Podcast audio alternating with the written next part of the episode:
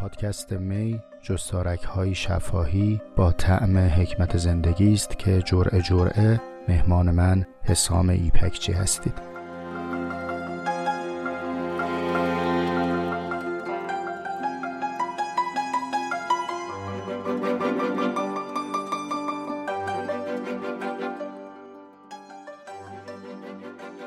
همپیاله های من سلام امیدوارم که خوب و تندرست باشید. رسیدیم به جرعه 22 برای اینکه وقت شما را صرف در امر بیجا نکنم بی مقدمه به سراغ متن میرم. صفحه 20 کتاب در باب حکمت زندگی هستیم به قلم آرتور شوپنهاور. پاراگراف اول اینطور شروع می‌کنه شوپنهاور. تفاوت هایی که تحت عنوان اول مشاهده می‌کنیم. الان دیگه عناوین رو شما حضور ذهن دارید. یعنی فرضمون این هست که در اپیزود قبلی شنیدید. سه عامل رو شوپنهاور تفکیک کرد گفت سرنوشت من انسان فانی متأثر از این سه آیتم یا این سه تیتر هست. در مورد عنوان سوم به تفصیل صحبت کردیم که فرض بر اینه که شما شنیدید و اینجا شوپنهاور داره رو عنوان اول تاکید می‌کنه. میگه تفاوت هایی که تحت عنوان اول یعنی آنچه هستم مشاهده می‌کنیم تفاوت هایی هستند که طبیعت میان انسان ها نهاده. از این واقعیت می‌توان نتیجه گرفت که تأثیر اینها بر سعادت یا شوربختی انسان بسیار اساسی تر و پردامنه تر از تأثیر تفاوت است که صرفا توسط خود انسانها تعیین می شوند و تحت دو عنوان بعدی آمده.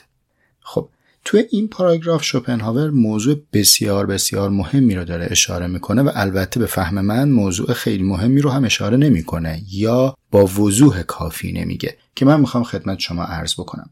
قبل از اینکه به عرض خودم برسم دقت بکنید به سطر پایانی پاراگراف. میگه تیتر دوم و سوم یعنی آنچه من دارم و آنچه من مینمایم توسط خود انسان ایجاد میشه. اما دسته اول آن چیزی است که خود من در آن نقشی ندارم. پس تا به همین لحظه ای که داریم با هم صحبت می‌کنیم اون تقسیم بندی سگانه جرعه قبل خودش در دو بخش تفکیک میشه. تیتر اول به تنهایی میشه یک دسته یعنی آنچه هستم میشه یک دسته.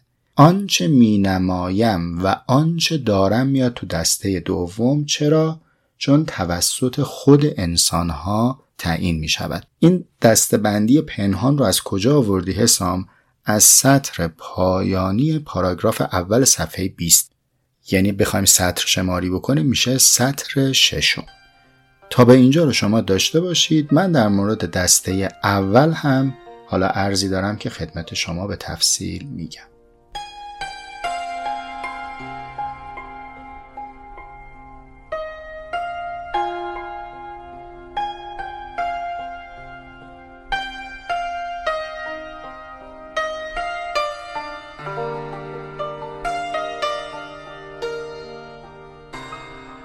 شوپنهاور اینجا یه بحثی رو مطرح می‌کنه با کلماتی که یه کمی سردرگم می‌کنه ما رو که آیا واقعا دارید به دو چیز اشاره می‌کنی یا یک مقوله رو داری با کلمات متفاوتی به ما توضیح میدی؟ چی میگه؟ میگه آقا جون خانم جون اگر تو به خوشبختی و بدبختی می‌رسی به سعادت و ناسعادت می‌رسی این وضعیت بیشتر از آن که متأثر باشه از اون چیزهایی که تو به دست میاری یا آن چیزهایی که نمایش میدی و بروز میدی تحت تأثیر آن امکاناتی است که طبیعت در اختیار تو قرار میده. طبیعت کلمه اولی است که توجه من رو به خودش جلب کرده. تو متن انگلیسی هم میگه نیچر بعد میاد جلوتر میگه من از این واقعیت نتیجه می‌گیرم که تأثیر اینها بر زندگی ما بیشتر از دو دسته بعدی است. اینجا کلمه واقعیت رو که میگه داره به چیز متفاوتی ظاهرا اشاره می‌کنه. کلمه ای که در متن انگلیسی اومده فکته. ما نمی‌دونیم که آیا شوپنهاور هر دوی این کلمه ها رو مترادف داره فرض می‌کنه در این متن یا مفهوم متمایزی در ذهنش بوده که کلمه متمایزی رو استفاده کرده.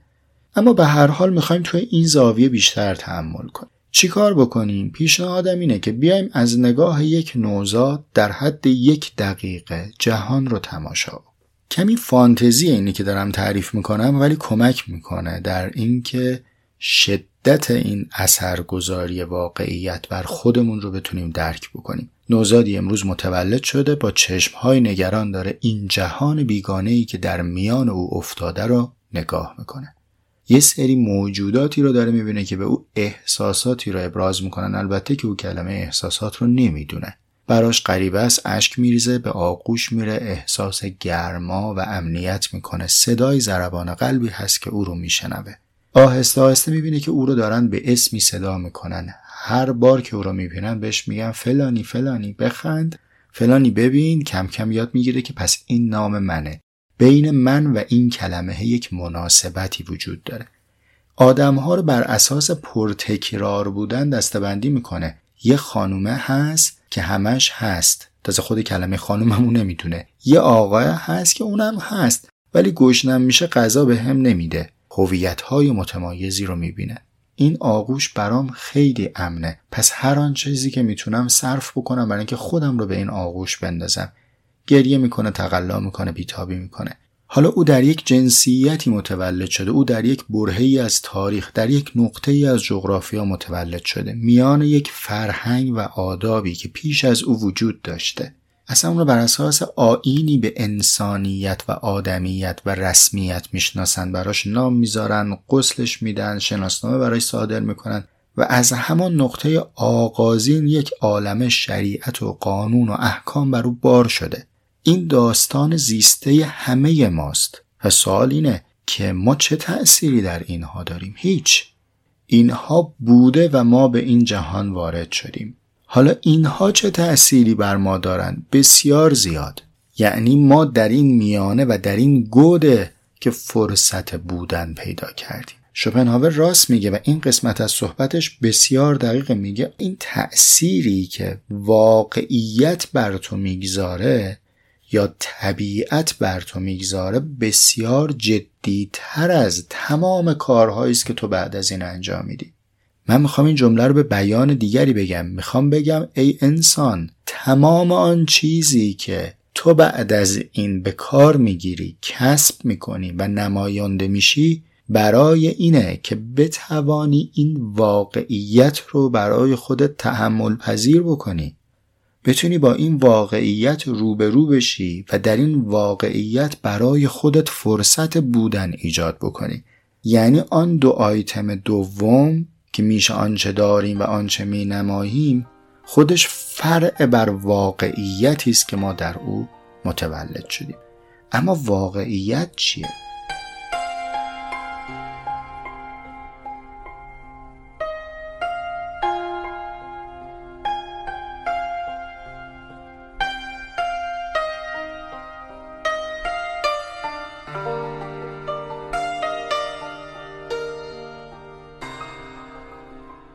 پرسش واقعیت چیست؟ به فهم من از جدی ترین پرسش هایی است که آدم می‌تونه بهش فکر کنه. و عجیب اینه که این واقعیت رو بسیاری از اندیشمندان و نخبه های ما بدیهی فرض کردن. فرضشون بر اینه که همه می‌دونیم واقعیت چیه. واقعیت اونیه که همه بهش میگیم واقعیت اما مگه ما همه به یک چیز میگیم واقعیت؟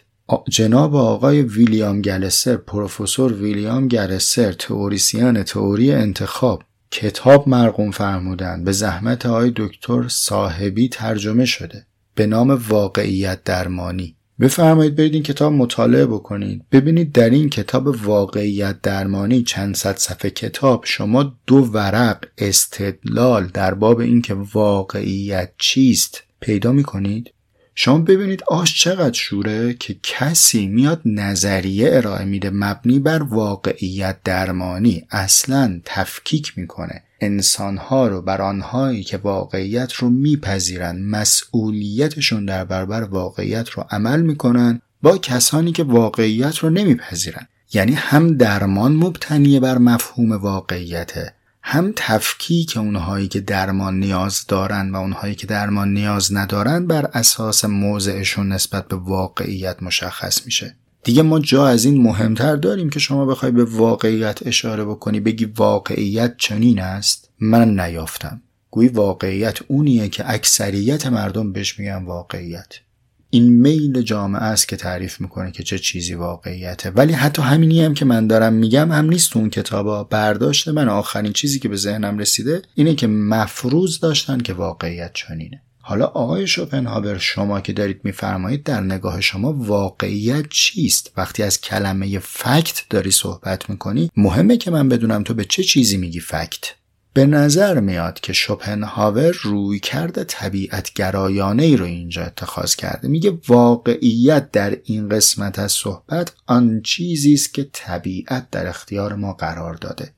پس شامل است بر یک سری از مفاهیم بنیادین مثل اینکه من زن آفریده شدم یا مرد مثل اینکه من در تهران متولد شدم یا در منحتن متولد شدم یا سیدنی یا کابل. طبیعت چنین کرده که من در دهه 60 متولد شدم در دهه 70 متولد شدم اینها میشه طبیعت. اما اینکه برای یک مرد متولد در دهه 60 در ایران این مفاهیم پیش فرض گرفته شده به عنوان بایدها و نبایدها اینا که دیگه طبیعت نیست که. یا اینکه مثلا سه سال قبل از تولد من در این سرزمین انقلاب شده که اینا طبیعت نیست که. ولی واقعیت هست. واقعیت می‌تواند انشاء بشری باشه عملکرد و گذشتگان من باشه. اما لزوما ربطی به رخدادها و وقایع طبیعی نداره. بنابراین دایره واقعیت بزرگتر از دایره طبیعت میشه. اینکه اسم من حسامه کارکرد طبیعت نبوده اما واقعیتی است. پدر و مادر من این اسم انتخاب کرد.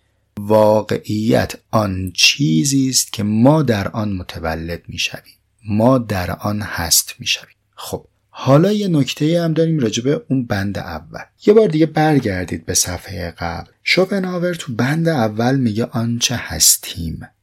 دقیق ترین بود که همونطور که بخش دوم به دو قسمت آنچه داریم و آنچه می نماییم تفکیک شده بخش اول هم به دو قسمت تقسیم بشه. یکی آنچه هستیم یکی دیگه آنچه ما در آن هست می‌شویم. آنچه هستیم قابل توسعه است. یعنی ما در مسیر بودن هست خودمون رو می‌تونیم متحول بکنیم رشد بدیم. اصلا ما اگر آنچه هستیم رو تغییر پذیر یا تعالی پذیر نبینیم آموزش معنا نداره تفکر معنا نداره. اما آنچه ما در او هست می‌شویم یک سری فکته. در پیرامون ما که ما رو در بر گرفته. این هم یه پیشنهاد. حالا اگه بعدا آقای شوپنهاور رو دیدید بهشون پیشنهاد بدید که این بند اول رو فلانی گفتش که می‌شود اینجوری هم نوشت. خب یه نفس تازه بکنیم. باز من ارزم ادامه داره.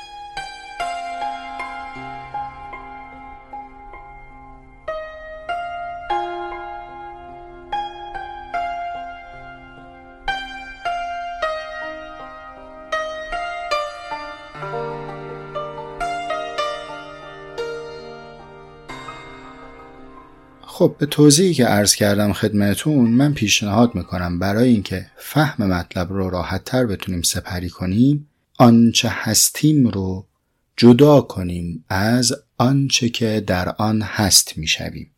پاراگراف اولی که صحبت کردیم در رابطه با آنچه که در آن هست می‌شویم بود. مجموعه ای از واقعیت ها که بخشش حاصل طبیعت بخشش هم حاصل اراده پیشینیان ما. اگر این تفکیک رو انجام ندیم فهم پاراگراف دوم برامون سخت میشه. همین جوریش هم به خاطر ترجمه فارسی و کلمه گزینی دقت در متن دشوار خواهد شد. چرا؟ چون اینجا داره میگه امتیازات واقعی بالا دستم گفته واقعیت سطر قبلش هم گفته طبیعت. و اینها کلمات ثابتی در متن اصلی نبوده ولی داره نزدیک به هم ترجمه میشه. ببینید اون چه که شوپنهاور داره ازش صحبت می‌کنه بر اساس متن انگلیسی یا ترجمه انگلیسی اینه genuine personal advantages یعنی مزیت های اصیل فردی. اینجا کلمه اصیل ما رو به معنا نزدیکتر می‌کرد تا کلمه واقعی. چون قبلش مترجم محترم جناب آقای مبشری کلمه واقعی رو معادل فکت آورده. دوباره نمیشه که خط بعدیش بیایم بگیم واقعی ولی اینجا معادل یه چیز دیگه ای رو داریم میگیم واقعی. گرچه که تو دیکشنری جلوی جنیون اصیل نوشتن واقعی هم نوشتن. من انتخابم یا لاقل پیشنهادم اینه که از کلمه اصیل استفاده کنیم. بگیم یه امتیازهای اصیل و فردی وجود داره که اینها نقش اساسی دارد در آنچه که هستیم. پس هم آنچه هستیم رو از آنچه که در آن هست می‌شویم جدا کردیم. هم داریم میگیم که آنچه هستیم اصلی ترین رکن رو داره در عاقبتی که ما پیدا خواهیم کرد. خب شوپنهاور چطور بر ما مثال زده؟ این امتیاز اصیلی که میگی چیه آقای شوپنهاور؟ میگه عقل بزرگ فکر بزرگ great mind. بعد برامون توضیح میده. میگه که چقدر فرقه بین کسی که واقعا پادشاهه با کسی که در یک نمایش بر روی استیج بر روی صحنه داره نقش یک پادشاه رو بازی می‌کنه. خیلی فرق دیگه. سلطان واقعی با بازیگر نقش سلطان بر روی استیج خیلی فرق دارن. میگه اگر کسی بود که در آن دو دسته پایانی یعنی آنچه که تملک می‌کنه و آنچه مینمایاند پادشاه دیده بشه این پادشاه رو استیجه. این بر اساس رخت و لباسش و بر اساس باور تماشاچی هاست که این لحظه اراده کردند باور کنند که او پادشاهه. اما اونی که واقعا پادشاهه این مقام رو از دیگری نگرفته که. این فردی خودشه. این اصالتا از آن خودشه. پس اصالت با اون فکری است که تو با او متکی. در ادامه مت میاد همین رو مثال می‌زنه. از متودوروس که جزء اولین شاگردهای اپیکور بوده نقل قول می‌کنه. جملهش هم جمله جالبی من از رو می‌خونم. میگه زخم هایی که بر سعادت ما از درون وارد می‌شود بسیار عمیق تر از زخم هایی است که از بیرون می‌رسد. این مفهوم مخالفش هم صادقه. یعنی تو می‌تونی بگی مرهم هایی که برای آرام گرفتن و تسلا از درون برای ما کار می‌کنه بسیار کارگشاتر از مرهم هایی که از بیرون به ما می‌رسه. اما چرا آن چیزی که درون ما هست بر سعادت ما مؤثرتره؟ سطر ششم پاراگراف سوم. پاسخ به این سوال. زیرا سرچشمه مستقیم خورسندی یا ناخورسندی عمیق او که نخست از احساس خواست و تفکر او حاصل می گردد در اینجاست یعنی در درون ماست. حالان که هر آنچه بیرون از اوست فقط غیر مستقیم بر او تأثیر می‌گذارد. این جمله رو فقط درک بکنیم رسالت جرعه 22 حاصل شد. خوب عنایت کنید. تمام اتفاقهای بیرونی چه وقتی برای شما تبدیل میشه به رضایت یا نارضایتی؟ تمام رخدادها تمام این اتفاقاتی که پیش روی ما هست امروز توی جامعه توی خانواده توی کسب و کار و زندگی چه لحظه است که ما رو خوشحال می‌کنه یا ناراحت می‌کنه؟ آیا جز اینه که لحظه ای بر ما مؤثر واقع میشه؟ که فکر و احساس ما رو تحت تاثیر قرار بده. رضایت یک نوع برداشت از واقعیت. خورسندی و خوشحالی یک احساس نسبت به رخداد بیرونیه. رضایت که چیز بیرونی نیست که رضایت یک موضع درونی نسبت به یک اتفاق بیرونی است. تو از چیزی راضی یا ناراضی می‌شوی. کی راضی و ناراضی میشه؟ تو. پس این در درون توست. من نسبت به چیزی حس خوب دارم یا ندارم؟ حس کجا داره تشکیل میشه در من؟ آنچه بیرونه فقط محرکیه برای اینکه درون من رو به یک استنباط برسونه. پس حرف بی حساب نیست. میگه تمام اتفاقاتی که بیرون هست صرفا محرکه. معنا داره در تفکر و در حس آدمیزاد شکل می‌گیره. بعد متن رو ادامه میده. به این علت وقایع یا روابط بیرونی یکسان بر هر کسی تأثیر کاملا متفاوت دارند و آدمیان حتی در محیطی یکسان در جهانی متفاوت زندگی می‌کنند. چون جهان در واقع برداشتی است که تو از محرک ها و رخدادهای بیرونی داری. جهان تو تویی و این تویی که چیزی به نام جهان رو برای خودت به رسمیت می‌شناسی و تعریف می‌کنی. به همین خاطر دارم میگم که مفهوم واقعیت بدیهی نیست. اگر هر کسی جهان متفاوتی داره چطور آقای اندیشمند آقای نظریه پرداز داری واقعیت من رو بر اساس فهم خودت تعریف می‌کنی؟ حداقل بپذیر که مفهوم واقعیت بدیهی نیست تا خودت رو ملزم به اندیشیدن پیرامون معنای واقعیت بدونی. ادامه متن هم تصدیق همان گفته های پیشینیه. زیرا انسان فقط تصورات، احساسات و اراده خود را بیواسطه درک می کند و عوامل بیرونی تنها از طریق اینها بر او تأثیر می‌گذارد. جهانی که هر کس در آن زندگی می کند عمدتا به شیوه نگرش خود او وابسته است. خب صحبت ما تا پایان صفحه 20 باشه و الباقی در جرعه آتی.